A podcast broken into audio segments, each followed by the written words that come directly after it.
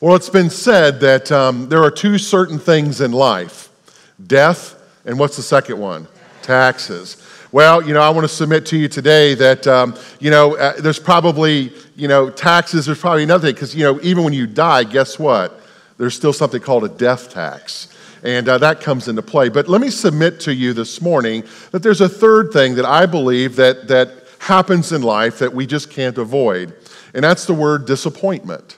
If you've ever been disappointed, you know exactly what I'm saying. Disappointments are those kinds of things that, that come into our lives that just um, take us from a joyful state into a melancholy state, into a state of wondering whether or not we even want to get up during the day and do something productive and live our life. Well, I know a little bit about this disappointment. When I was early on in my pastorate, I went and visited one of my parishioners who was in the hospital. And they were just coming out of anesthesia in the post op room. And uh, where we were at, located at the church as well as where the hospital was, our church had a bell tower that could play bells. And you could actually hear those church bells being played inside of the hospital building. So as I was getting closer, I could hear the church bells playing. And as I was getting closer to the room, I could see in where the parishioner, who was one of my friends and part of, part of our church, was. And her eyes were closed. And she heard the bells and she said, I must be in heaven. And then she opened her eyes and saw me and said, I can't be. There's Pastor Bob. Whew, I tell you. So, why is, why is disappointment so hard? Um, why do we have trouble dealing with disappointments? I mean, who do you know wakes up every morning and says to themselves, I want to shout from the rooftops, God, disappoint me today? Nobody does that. And, and, and yet, so many people live their life in a way of disappointment. You know, uh, disappointments come in a, in a lot of different ways. Uh, some of us, uh, we we, we want to live in a world where we get everything that we want. Maybe that's you. And when, when that doesn't happen, we get disappointed. Some of us have lived in lives where, where we spent our entire life trying to please our parents or please somebody. And when we felt like we couldn't please them, our life became a disappointment. Uh, we, we want to hear nothing but good news. And when we don't hear good news, we get disappointed. And every Sunday, you come right in this very spot, hoping that my sermon does not last more than five minutes. And guess what? Today, you're going to be disappointed. But disappointments come in, in all sorts of ways. When, you, when, when your life is giving you everything you could ever imagine, you quickly discover that your dependence on God goes away. Because when we're in high cotton, so to speak, as the saying says, when things are going well in life, so many of us, we fall away from God. But yet, when the wheels fall off the bus, when a crisis comes, when something urgently is pleading in our hearts, it seems to draw us nearer to the cross. It seems to draw us nearer to the bosom of God. And it's in those moments that we cry out to God in our disappointments. But life's crazy and discombobulated ways constantly are bringing those disappointments. And sometimes those disappointments can be overwhelming. It kind of puts us in that spot where, where we wonder at times in our disappointments is God real? Or, or is this faith that we confess the right thing? And can God lead us in a righteous way in the impacts of our life? Well, this morning's story about Nehemiah is a critical one. And as we finish our series on stretch, it's, it's no error that we're finishing with this guy. Nehemiah was a significant individual. And if you're not familiar with Nehemiah's life, I want to encourage you to go and to read uh, the book of Nehemiah. And it is filled with so much faith, it is filled with so much obedience, it is filled with so much of, of when life throws everything at us and we have reason to be disappointed. We learn through Nehemiah that God raises us up and, and moves us into a, a greater way to give the lay of the land, so to speak, 142 years. The walls of Jerusalem and all had been ransacked. And if you've ever been at a point where, where things are so common around you, like, like kind of like when the laundry stacks up during the week, and as you get further in the week, you kind of ignore all the laundry piles that are there, and you're just kind of, well, I'm used to it, it's there. Well, the people had gotten used to the fact that the walls of Jerusalem had been torn down in the gates, and it was nothing but rubble, and they could care less about anything else that than, than anything, but yet also their place of worship had been disappointed. And God uses Nehemiah to raise up the people in the midst of life's greatest disappointments when everything had been taken away from them. God calls this man to come and to lead. And we find out that sometimes when we're being led through life and the challenges that come, we find out that even though we know goodness lays just ahead, even though we know that, that the next step that we take is a positive one, there is always that force of something called resistance. And whether that's an internal force to us or whether it comes to us externally, but resistance, if we're not careful, can hold back our progress and hold us into the mindset of disappointment. Well, panting and perspiring, uh, two folks were on a tandem bicycle, and they are pedaling along and pedaling along, and they're getting to a point where they get to the top of the steep hill, and the person in the front says, My goodness gracious, that was a steep hill. It took almost forever to get here. And the person in the back said, Yeah, if I hadn't been laying on the brakes hard enough, we'd have fallen all the way down. You know, resistance is something that is critical for us. And Nehemiah ran into that. He gathers the people together and he shares with them the dream of rebuilding the walls of Jerusalem. We find here in chapter 2, you see the trouble that we are in. Jerusalem lies in ruins, its gates have been burned with fire. Come, let us rebuild the wall of Jerusalem, and we will no longer be in disgrace.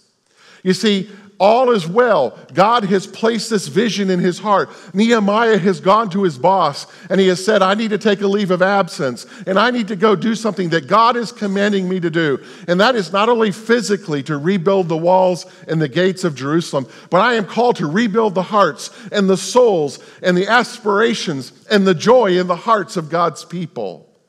And yet, when he goes to do that, there's two ornery guys Sanballat and Tobiah, who are not happy at all because Nehemiah is rallying the people together. They were kind of Debbie Downers. If your name's Debbie, I apologize for that. But they were kind of downers, so to speak, and, and they didn't want anything and to, to happen that was good. And as Nehemiah was leading them in there and to come together to do this, these two men, Sanballat and Tobiah, did everything in their power to discourage them. They did not want the mission to be completed. You see, disappointment can do that, can't it? Disappointment is a powerful enemy that can, in, in, an instant, derail our greatest hopes and dreams. Disappointment can take the person who is the most positive thinker and begin to have them placed on that slippery slope where they begin to fall into doubting themselves and being critical and all the things that come with that. Uh, Job tells, us this Job says, But trouble comes and we get discouraged. It strikes and you become dismayed.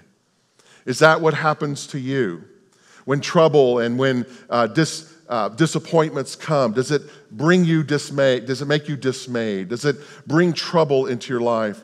Disappointment has the power to deceive. It has the power to make us wonder whether or not God is truly alive. Disappointment can put that cloud over us and make us wonder is God even walking with me in this leg of my journey? But how does disappointment come? What is it that brings disappointments in our lives? Well, it's kind of commonplace. A lot of times, disappointment comes because we set an unreal expectation, whatever that might be. You know, um, when, when, when Patty and I first started dating, well, before we started dating, she had set a very high expectation of the guy that she wanted to marry, and she settled for me. I mean, you know, so, so we set high expectations, and, and even though we strive for those high expectations so often, we just can't uh, achieve those. Uh, disappointments come when, when people make comments to us comments that, instead of building us up, as the scripture says, are meant merely to tear us down. And we hear those comments, and, and it begins to ebb and chip away at our self confidence. And it convinces us that there's no way in H E double L hockey sticks that we can actually do what we need to do. And we find out that God needs to deliver. And we see these forces around us. Nehemiah continues, We rebuilt the wall till all of it reached half of its height. And for the people, they worked with all their heart. Do you hear what's happening? The people are working together. That discouragement, that disillusionment, that all of that stuff that was pulling them down, they're coming together for the cause. But when Sanballat, Tobiah, the Arabs, the Ammonites, and the mid of Ashdod heard that the repairs of Jerusalem's walls had gone ahead and that the gaps were being closed, what does it say? They were what? Angry. They all plotted together to come and fight against Jerusalem and to stir up trouble against it. Have you ever worked so hard on something knowing that you gave it your best? Have you ever put all of what you have into it? Maybe you prayed fervently and, and you woke up the next morning and you engaged in what you thought your answered prayer said. And you do that only to the avail that someone comes to you and says, That's not good enough. You got to do better than that. Or that person did better than you're doing. And we begin to see that that's exactly what Sanballat and that's what Tobiah and all of these individuals were doing. Um, they, they begin to cast doubt and they begin to look at portions of the wall that have been rebuilt. And Tobiah, to put it in our words of today, Tobiah looks at this wall that they've worked really hard on. And Tobiah says, Hey, with one huff, puff, the big bad wolf can blow that wall down. And he began to try to demoralize God's people. Why do we so often allow that to happen? God says, I give you great things. God says, I work for the good of you who are called according to my purpose. God says, trust in me in all these things. And yet, when all this disillusionment, when all these disappointments, when people begin to make us see something differently than we should, why is it that we oftentimes cave to that? We do so because we're fearful. Our fears come into play. Fear can be paralyzing. Fear uh, can also take a great opportunity in your life, and, and it can turn the other way because you feel that following the way of hope is too costly. That whenever you know what God is saying to do, or when someone encourages you to follow God's path in life, we sit there with our abacus starting to add up the costs Instead of seeing the benefits of what it means to be loyal and loving and follow God, we begin to say, this is going to cost, this is going to cost, this is going to cost. And we get down at the bottom ledger and we say, the cost is too great. It's our fear. It's our fear that is playing games with us. Have you ever been excited about doing something that, that, that just brought joy to your heart? Have you ever been excited about something God has placed in your life that you've read in Scripture or you've heard in your small group or, or Sunday class, or God has spoken to you through another Christian friend. Have you ever had that in your heart and been so excited to do that? And then you wanted to do that, but all of a sudden you stopped because you were afraid. This is something that Christians struggle with. The scripture says that God doesn't give us a spirit of timidity a spirit of fear, but God gives us a, a spirit of, of strength. But yet we know in our fleshiness that we are constantly battling this. I talk with brothers and sisters who have been longer in the faith than I, whom I would look up to say are mentors in my life, and yet there are times that they have fear. And I know that they are working through their salvation, that they are working through their fear, that they are constantly dealing with the fleshiness, the thorns that are in our sides. And you and I have that as well. But fear has two conceptions, or mis- two misperceptions that we have to confront. And here's the first one Since I feel fear, then this cannot be what God wants. So if you have fear about something, then you convince yourself, well, it can't be what God wants because I'm, I'm, I'm feeling a little apprehensive about what this means or what this does. Me tell you, every time that, that Nehemiah took a step of faith, every time Nehemiah, Nehemiah was moving forward in his mission, he was hit with some form of opposition. He was time and time and time uh, fi- uh, fixed with that. There were moments where, where he was wondering, how is this going to play out? There were moments when, when, when uh, Tobiah and Sanballat were sending letters to people within the Jerusalem camp uh, ridiculing him as a leader and creating stories that you would find in the National Enquirer, trying to discredit him. And we see that Nehemiah had to do all these things. And he was living in the midst of a people of disappointment. He was living in the midst of physical threats. He was even mocked to the maximum by these individuals. But yet, the scripture says every time he was confronted with this, every time, he met it head on with prayer. And he began to pray through this. And he began to call upon God and to God have God's strength to, to the point where he coined the phrase, I cannot come down off of this wall, for I'm doing a great work up here. And he continued to work forward.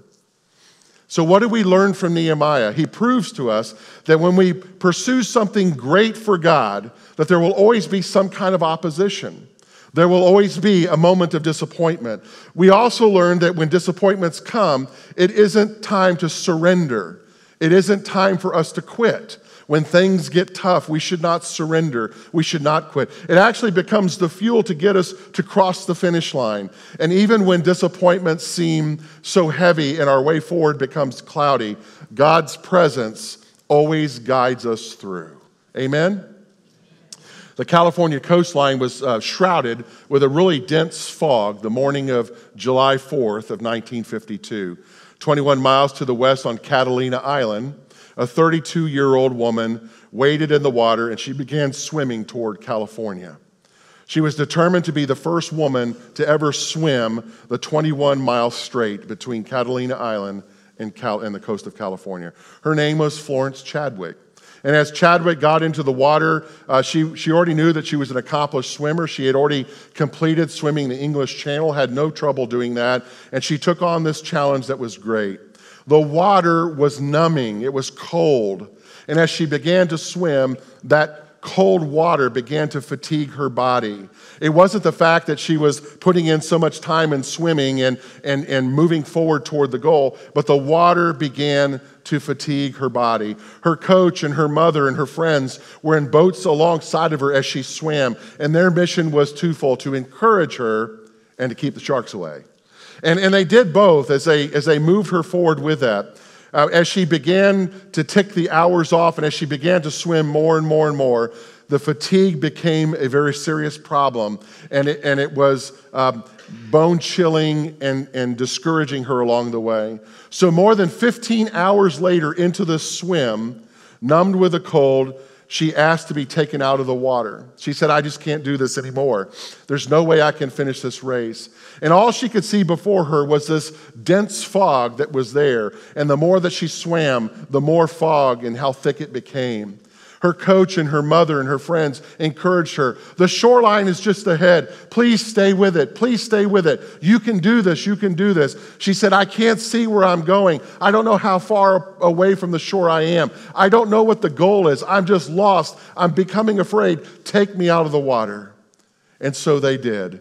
They took her out of the water, and as they made their way through the, through the fog, they saw that she was less than one mile from the coastline of California. And she said to herself, She said, I'm not excusing myself, but if I could have seen the shore, I might have made it.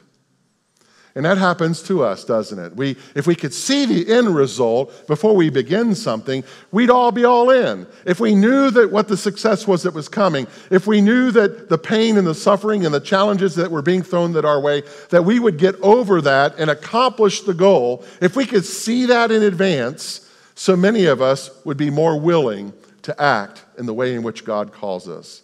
But disappointments are masters of illusion, and they take our eyes off the goal and they allow doubts and fears to trickle in. But it's the journey towards the dream, it's that walk with God, it's that walk with Jesus, it's that walk with the Lord that is what bears the fruit. In fact, it's the journey with God that prepares us for the end result of the goodness that will come. Here's the second misconception of fear I can't be a part of this unless God takes away my fear of disappointment. I can't do that unless God in advance takes away my fear in my disappointment. Fear is a natural phenomenon. It's a natural effect that happens to human beings. It's a human response to a perceived threat. Whenever we have a perceived threat, we engage in the feeling and the emotion of fear. But while some fears, like the, the fear of snakes, the fear of heights, uh, those things can keep us from harm because we're not going to go near there. Other fears, like the fear of the unknown or the fear about going forward after disappointment, those fears actually hold us back. And they tell us we can't do this. So, in my experience, God rarely makes fears and disappointments disappear. I rarely have found that God has removed my, the, the things and the obstacles in my way. I have rarely seen that God just waves his hand and says, Bob, I've removed your fear, because it's in that time, it's in that struggle, it's in that humanity that I learn how to more deeply trust and follow and abide in the will of God. And God proves to me that it is courage that is needed. What is courage? Courage, courage is not the absence of fear, but courage is choosing to act in spite of our fear. So when we have courage, we're making the choice and we're saying that I'm going to act and I'm going to step out in faith because I trust God. And even though I can't figure it out, even though I'm afraid, even though I'm uncertain, God tells me to trust Him. And I'm going to do just that. But what happens when you run into the obstacles? What do you do when someone or something comes and attempts to steal your fire and, and convince you what you're trying to do doesn't matter and what you're trying to do won't make a difference and it isn't important and what you're doing is all wrong? What do you do in those instances? At this juncture, your God given passion, when it's threatened, some important questions come to the heart of every believer. The first question that comes to our heart is Will we continue to be faithful towards the cause no matter what? No matter what. Will we be faithful to the cause no matter what? Or will we become a casualty to the obstacles which create disappointments within us? These are two significant questions that we have to answer. Nehemiah calls upon the people of Israel. He says, Come together, rebuild the shattered walls of Jerusalem. And we're intended to bring the people together. And something amazing happens. It says here in chapter 4 I stood up and said to the nobles, the officials, and the rest of the people, Don't be afraid of them. Don't be afraid of the disappointments. Don't be afraid of the naysayers. Don't be afraid of the discouragers. But remember the Lord who is great and awesome, and fight for your brothers, fight for your sons, fight for your daughters, fight for your wives, fight for your homes. It's amazing how God takes a person like Nehemiah, who was the cupbearer of the king. The guy was like dressed to the nines. He had a, a, a, wonderful palace. He had a chariot with mag wheels on it and spinning rims. He, uh, he had everything. You know what a cupbearer of the king did? The cupbearer of the king was one of the most trusted persons of the king's life. And because they drank every beverage before the king did. And if someone was trying to kill the king, guess what? Well, I guess somebody was trying to kill me because they're flat on the ground. So he had trust with the king. And yet God calls Nehemiah out of this plush vocation. God interrupts his life, and God says, I'm going to do an amazing thing through you. And I'm going to give you the courage. I'm going to give you the power. I'm going to give you the heart. I'm going to give you the capacity. I'm going to give you the tools. I'm going to give you everything that you need to fulfill the mission of which I'm calling you to do, which is to rebuild the walls of Jerusalem. Oh, and guess what, Nehemiah? The morale of your people is at its all time low. But you're going to get through it, and I'm going to be with you every day. Like Nehemiah, you and I are confronted with a couple of different types of people. And if you, if you identify yourself as being one of these, my question will be how can you become something other than this? Because somewhere in this we all find ourselves from time to time. Nehemiah was confronted with the alarmist, the person who shouted, It's not safe. And motivated by fear, they, attend, they tend to exaggerate the risks involved. It's too risky, it's too costly. We can't do that. It will, it will devastate us if we do. Nehemiah confronted the traditionalist. That's not the way we've always done it. And the traditionalist romanticizes the past and wants to keep things the same. Nehemiah confronted the defeatist. That's not possible at all. And they see problems around every corner, and, and they don't think anything new that you're proposing can make a whale of a difference with anything that you're doing. And they're telling you that even though you say it can happen, they tell you it can't. Nehemiah even dealt with the antagonist. It, I won't let you do this. Sanballat, Tobiah, all of the ones that we see in the scripture. They use their authority of intimidation and they try to block the path. Antagonists come against you because they fear that they will lose money or that they will lose control. They may not like the leader or what the leader is doing, and they feel that they have the power to stop everything that is to happen. So, in dealing with these personalities, Nehemiah had a choice. Am I going to please God? Or am I going to please these people? And we know what he followed. He had to decide. And the only way he accomplished building the walls of Jerusalem and reopened the temple so Ezra could open the book of worship and they could come together as a people was because he followed God. Jesus said, We can do all things through him as he gives us the strength, that nothing is impossible when it comes in the name of Jesus Christ. So the question today is what will you do? God says, I have the power to stretch you. And the question is, will we be stretched?